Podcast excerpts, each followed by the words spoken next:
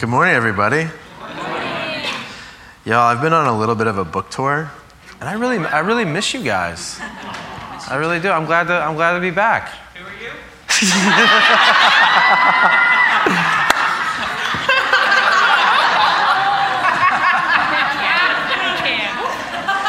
you? You win this round, my friend. but I will be back. All right. Uh, all right, I'm going to talk about two of the two of the biggest questions we get asked at this church more than anything else. Two of the biggest questions. Question number one uh, Is the Bible still relevant?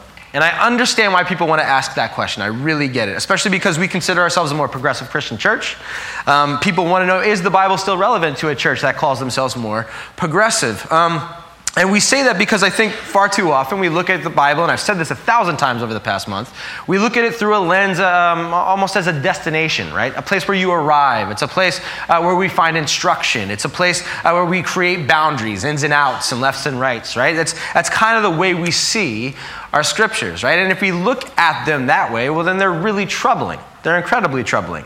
Uh, because if we look at them that way, we can uh, find a really good theology for slavery, or a really good theology for like terrible violence, or a really good theology for deviance, or a really good theology for, you know, uh, no uh, mixed ethnicity marriages, and a bunch of other things, right? Like, if we look at scripture in that sense, it becomes uh, problematic. And so I get why people say, hey, is the Bible still relevant? Like, does that still matter?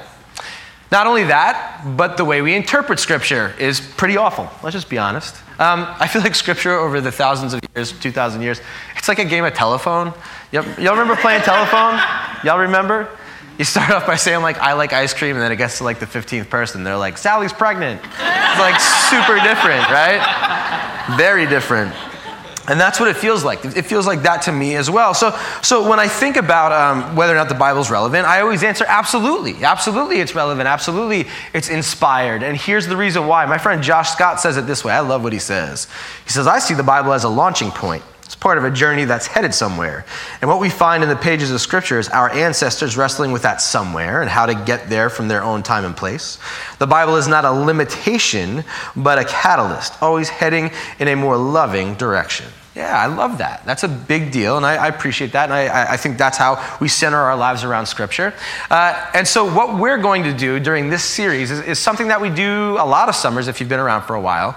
Uh, we're going to do a series where we're going to take some of those scriptures that have been problematic, or some of those scriptures that we've played telephone with and interpreted them poorly.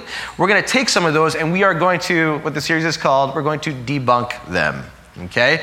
Now, here's the thing we're not trying to do. We're not trying to say, like, well, this is what it used to mean and this is what it means now. No, like, let's not be like, let's not make this a destination. Let's, let's um, when we talk about this, Let's uh, explore it and get involved in it. And if you're in a small group, go ahead and talk to your other small group people about it. Don't let this be an answer as much as you let it be a journey for you, okay? So, so can we all agree to do that? Yes. Yeah. I need, I'm going to need, I need more. Can, can, we agree to do that? All right, good, good. I'm glad to hear it. So, the one that I'm going to uh, debunk today is one that I did a few years back, and it's a, a memorable one if you were here a few years back, but I'm going to do it again. And that is John 14, 6. How many people, just by me saying John 14, 6, know what I'm talking about? Anybody right now? All right, a few of us. Uh, I'll read John 14. In fact, I can just say it from here. And it says this It says, Jesus answered, I'm the way, the truth, the life. No one comes to the Father except through me. How many people are familiar with that scripture? Okay, a lot of you.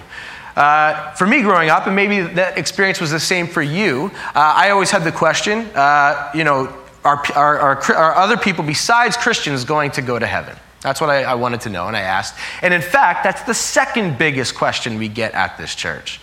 Are people other than Christians going to go to heaven? Are, are Hindus, Muslims, Presbyterians, Methodists, whatever? Are they going to go? Like, and it's a, it's a valid question, right? And so for me, when I was growing up, what would happen for me is somebody would say, actually, it's only Christians, Jonathan. You know why? Because John 14, 6 says, I'm the way, the truth, the life, truth, the life. No one comes to the Father but through me. So you have to believe in Jesus in order to get to heaven. And so I kind of accepted that as truth. And then I was like, you know what? I got to dig deeper into this. And I started digging deeper.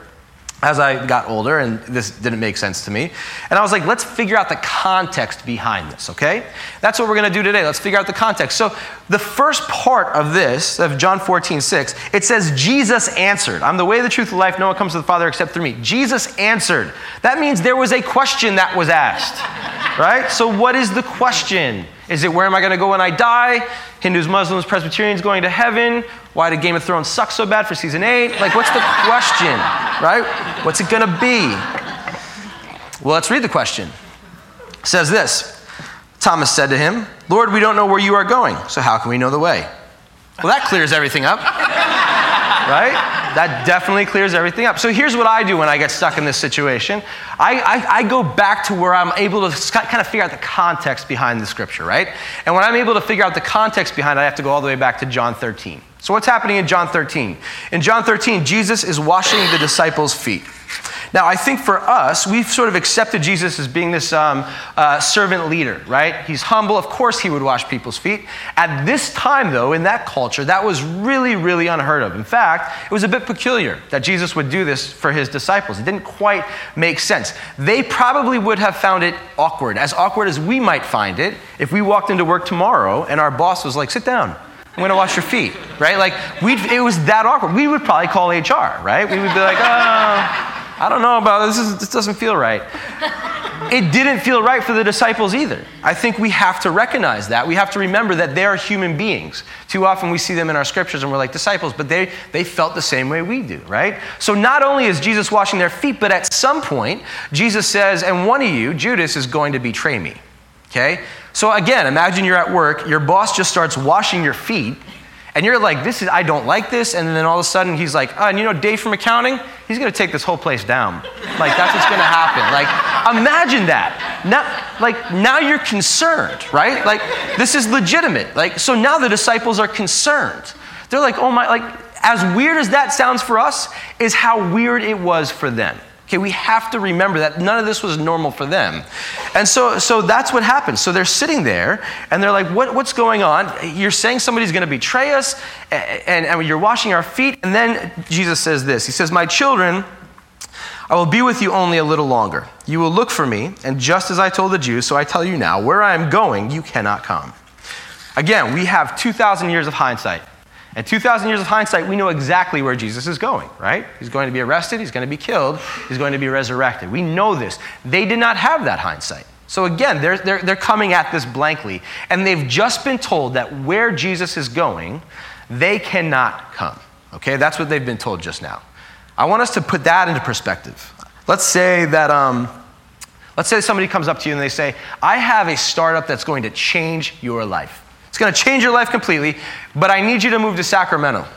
And you're going to go to Sacramento. I need you to be there, and you're going to work 85, 90 hours a week. It's going to be a ton of work. You're going to devote your entire life to it, but it's going to be worthwhile. And so you do that.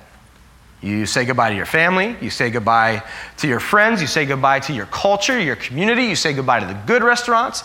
Say goodbye to the pizza spots. Everything. You say goodbye. You decide you're starting brand new right? You know nothing, and you do. You go to Sacramento, and you're working for this person, and it is good. You, it is changing your life. You are giving your life to it. It is 85, 90 hours a week, but, but you're like, this is amazing. And then that person comes to you and they say to you, I know you've devoted your life to this, and I know you're working hard, I know you moved all the way across the country, but I'm leaving. And you're like, what? And then you're like, well, where are you going? And they're like, I can't tell you. You would be so angry, right? Would that confuse you? How upset would you be if you heard that? That's what's going on with the disciples, right? They've given up everything. They, they gave up family, they gave up their culture, they gave up parts of their religion. They gave up everything they knew, and they start following Jesus. They don't have a place to stay, they don't have money to buy things. They're following Jesus, and Jesus goes, I'm going to leave, and you cannot come with me. Well, all of a sudden, you're like, well, where am I going to live? How am I going to get a job? I, I, left my job. I just did all the, like, the disciples are real people and they feel the same way we might feel in that situation. We forget that, right? So Jesus tries to make them feel better. This is how Jesus tries to make them feel better. He says this My Father's house has many rooms. If that, were, if that were not so, would I have told you that I'm going there to prepare a place for you? And if I go and prepare a place for you, I will come back and take you to be with me, that you may also be where I am. Doesn't that make you feel better? It doesn't because you have zero clue what's going on, right? this is actually pretty, it's actually a pretty good thing for Jesus to say. It's simple. It's simple than, uh, simpler than it sounds. Uh, in Jesus' time, when you got engaged, you would get engaged, and then the groom would go back to his father's house and literally build a room. It was called an insula. So he would build an insula, an addition onto the father's house. And it might take weeks, it might take months. You never know how long it's going to take. So it takes that time, and then the father comes, and the father says, mm, This house is, or this insula is done. And when the insula was done, word got back to the bride, and that's how the wedding began. The bride would come to this new house that has a room. And if you had a lot of brothers, well, then you had a lot of rooms, right? So basically, what Jesus is saying is he's saying, hey, you know how we have this custom in, in, in, our culture where the house gets built? That's basically what I'm going to do. Listen, I'm going to build the insula for you. And so I am coming back. I am coming back. And we're going to have the same kind of unity that we have uh, like, like a wedding, okay? We're going to have that same kind of unity. So don't be too afraid, all right? And again, you're, you're going, okay, but where are you going? okay but but what am i going to do for a job what am i going to how do i you know what am i going to do for money like all those things are still going through your head so now we get back to the question thomas said to him lord we don't know where you are going so how can we know the way this is quite literal right and i think when we read this we think he's talking about getting to heaven no he's like where are you going man i need to go with you like my life depends on you at this point i need to know where i'm staying can you tell me where i'm staying can you figure that out for me? Can you tell me why you're washing our feet? Can you tell me why you said Judas is going to betray us? Can you tell me why we can't come with you? Can you tell Can we stop for a moment and agree that Thomas isn't using this time right now to go, Jesus, real quick. I know we're in the midst of crisis. But do you think all Jews, Muslims, Hindus, and Presbyterians are going to get into, heaven? Or is it just going to be you? Can we agree he's not doing that? We can because out of context, it has zero to do with it, and it's ignorant and arrogant for us to think that's what Jesus was saying otherwise. Okay? So, what does Jesus say? I'm the way, the truth, and the life. No one comes to the Father but through me. Um, my friend says it this way. He uh, says, In this light, Jesus is saying, Listen, you don't need to understand all this. You simply need to trust me. Don't look for a way apart from me. Don't look for a route or a destination, some concept or technique or system of thought that is separate from me. I'm trying to give you information or instructions so you know, I'm not trying to give you information or instructions so that you no longer need me and can instead depend on the information or instructions. No, just trust me. So, what Jesus is basically saying is there's a bunch that you can't even grasp. And I am the way, the truth, and life. You have seen me because you have walked with me, and you know that's the way. And you've seen me heal, and you've seen me treat people with equity, and you've seen me bring others into love that never had it. You know that's my truth, right? And, and you see me deal with Pharisees and, and people who consider themselves religious, and, and you've seen me, well, you've seen what really brings good news, what really brings life. That's life. Trust those things. Trust that I'm not going to hang you out to dry on this one. Now, I'm going to tell you all something. That doesn't make me feel better.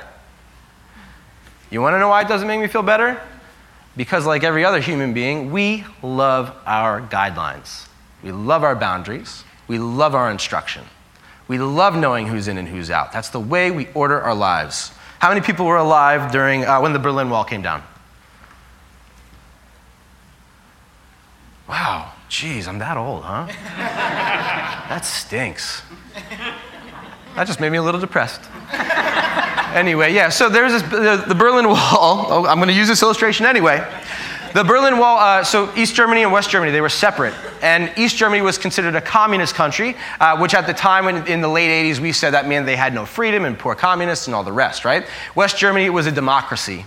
And so when the Berlin Wall came down, everyone became a democracy, which was giant news around the world. Everybody here was really happy. I was 11 at the time, and I remember like we had a party in our class for the Berlin Wall. Like it was that big of a deal, right? So all that happened. Um, and then in this book called The Art of Choosing, by Sheena Iyengar, she said that they, they um, did a survey of everybody who lived in the former East Germany 10 years later. And what they found out 10 years later, you ready for this? They found out that 97%, 97% of people who lived in the former East Germany weren't as happy as when the wall was up. They were not as happy. 90% they wish, uh, said they wish that communist, communism would come back, except for a few more freedoms that they didn't have. 25% they, wish the, they said they wish the wall was back up. Wow. Why? It comes down to one thing they had no choices. They had strict guidelines. They had boundaries. Everybody got the same apartment. Everybody got the same car. Everybody got the same rations. Everybody got the same furniture. And what they lamented was that there was too much. There was too many options. In fact, one person said they struggle to even buy soda because they don't know how to make that choice. The thing is, is we love, we love certainty. And so we want this passage to be about who gets in and who gets out. And when it doesn't, we're a little disappointed. But here's the thing, and this is the thing. I say this all the time. In fact, I probably said it to some of you. The thing is this if I found out tomorrow, if I found out tomorrow that the death and resurrection never happened, I would still have this church. You know, I would have this church because I think the life of Christ is so compelling that it is the way, it is the truth, and it is the life. That's the bottom line. So when I think about ordering and centering my life around Jesus, like I think about the fact that I would wake up every, every morning, and if I'm ordering and centering my life around Jesus, then I wake up believing that every single person, full stop, without fail, is entitled to be loved by God Almighty, right? Without fail. And I want to order my life like that. I want uh, to come and see people, and my first thought is be like, you, you are worthy of love. I want that to be the first thing that I think about. And when I think about the way, the truth, and the life, and I'm centering my life around Jesus, then, then I get to take part in the healing, just like Jesus took part in healing, right? Like, like I, I, get to think about what it means to heal others in my community, and I get to be allowed to be healed by others in my community. That matters to me. I want to orient my life around that. That feels like truth to me. And, and if I'm going to orient and center my life around Jesus, well, then I actually get to bring equity, right? Because that's what Jesus is walking around doing. And so the thing that I get to center my life life around and orient my life around is I get to say, I'm waking up every day to make sure that people who have less can have the same as someone privileged like me, if not more. Right? That's good news. That's worthy of living a life patterned after Jesus Christ. Is there mystery involved in it? Yes. Do we have the guidelines we want? No. But something tells me that the mystery, the mystery is actually going to end up better, being better than the boundaries everywhere. I think that's the bottom line. Jesus is the way, the truth, the life for me. I do want to center my life and pattern my life after Jesus is. Jesus is God incarnate, so God says, when I get what I want in this kingdom, when my kingdom comes, it looks like Jesus. And then we're so loved that we get the privilege of working to bring the kingdom just like Jesus. That's truth. But it still doesn't answer the question, does it? Will other religions get into heaven? I don't know. It's not for me to know. It's not for any of us to know. That feels weird, right? Here's what I can say. A couple months ago, I read an article in the newspaper. This article I read was about a boy who got caught stealing. His dad took him home. His dad took the hand that he stole with, and he put it over a candle and burnt his hand. And it's terrible. His hand was all like third degree burns, really awful.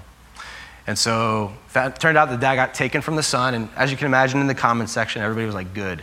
What a monster. What a monster. And I thought the same thing. What a terrible way to discipline your child. And then I thought about the fact that in America, we have a religion centered around getting it wrong and having our God, our Father, not just put our hand in fire, but put our whole body in fire for eternity. And I don't know if that's the loving God that I know. It's not the loving God that God is small. That God punishes us for getting it wrong. I'm not interested in that God.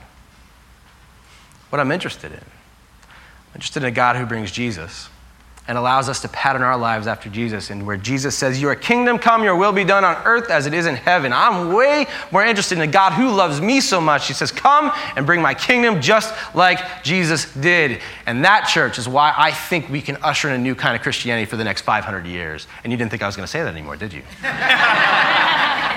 I'm going to keep saying it because I believe it. And I believe that our church is a part of it.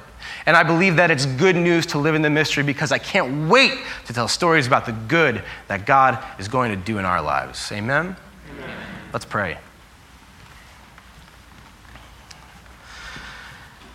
God, thank you for uh, giving us the privilege of bringing peace to your kingdom by following Jesus. Thank you for your son. Thank you for the, the way he walked and ministered and the way he cared and the way he served and, and allow us to do the same. Give us the strength to do the same, the courage to do the same. Lord, give us the courage to be comfortable not having all the answers. Give us the courage to be comfortable um, in the mystery. Give us the courage to seek out your Holy Spirit, guiding us on this journey. And when we get it wrong, we're so grateful for your grace. We pray this in your name. Amen.